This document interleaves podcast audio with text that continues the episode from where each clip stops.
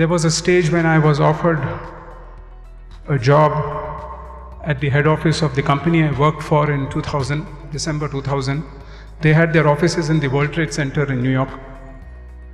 I was asked to take over as the member of the board of that company.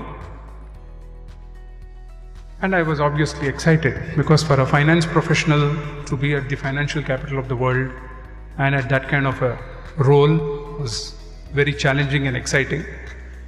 So I jumped for it and said, Yes, I'm taking it. And I was to report there in six months. And in April 2001, when Bhagwan was in Vrindavan, I went to him with a letter.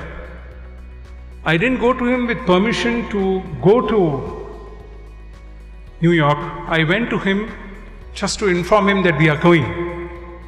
So I said, Swami, with your grace, we have received this opportunity, need your blessings, and please keep us in your service eternally. I wrote something like that and I showed it to Swami. And on that day, Swami just grabs the letter and he threw it. And he said, Leave Swami and go. And he just threw it like that. And you know, when people in the crowd see Bhagwan behaving you, with you like that, they feel you are the greatest sinner on earth, on planet earth.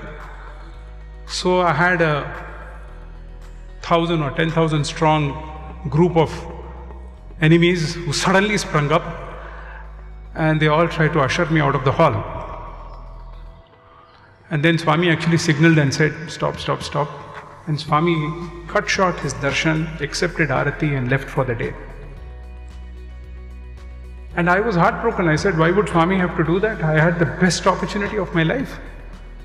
And as you all know, what happened in the September of that year, on the 52nd floor of that building was the office. The offices went, all of them lost their life. And after six months in 2002, when I went, came to Parthi to thank Swami for what he had done, Swami just ignored and walked away.